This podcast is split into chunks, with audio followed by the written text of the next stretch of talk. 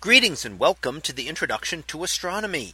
One of the things that I like to do in each of my introductory astronomy classes is to begin the class with the astronomy picture of the day from the NASA website that is apod.nasa.gov apod. And today's picture for September 26th of 2021. Well, it is titled the Red Square Nebula. So what do we see here? Well, this is a relatively young star and a nebula around it. And the nebula has the unusual shape of being in the in a square.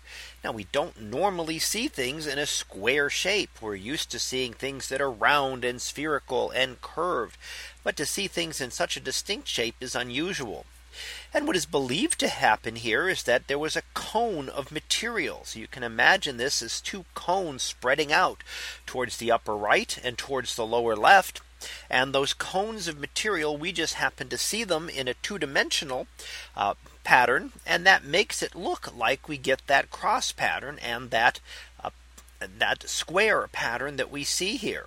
Because normally we would not expect to see this type of shape in nature. It's not a general thing that forms out in space. We see stars. We don't get stars that are cubes or pyramids or anything else. All of them are spherical because that's the way they would form gravitationally. Uh, even most other objects are definitely very rounded.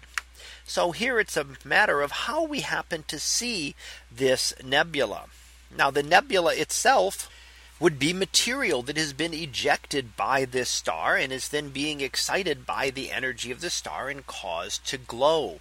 So that's how we're actually seeing its illumination here is that it is being illuminated by that star that those gases are being energized as they expand outward into space.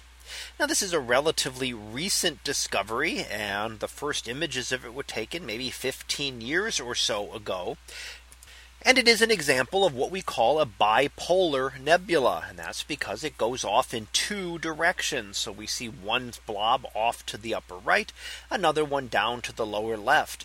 And this is quite common in astronomy. We see a number of things that occur like this, where material is being expelled out in jets to opposite directions of a central object, which might be a star or the central core of a galaxy. So it's a quite common occurrence. But the, the interesting thing here is simply the way everything happens to get put together, the perspective from which we happen to be able to view this uh, star and the nebula around it, and the fact that the cone was very, very regularly shaped gives us the impression that we are seeing a square nebula. So that was our picture of the day for September 26th of 2021. It was titled the Red Square Nebula. We'll be back again tomorrow for the next picture previewed to be Armstrong Moon. So we'll see what that is about tomorrow.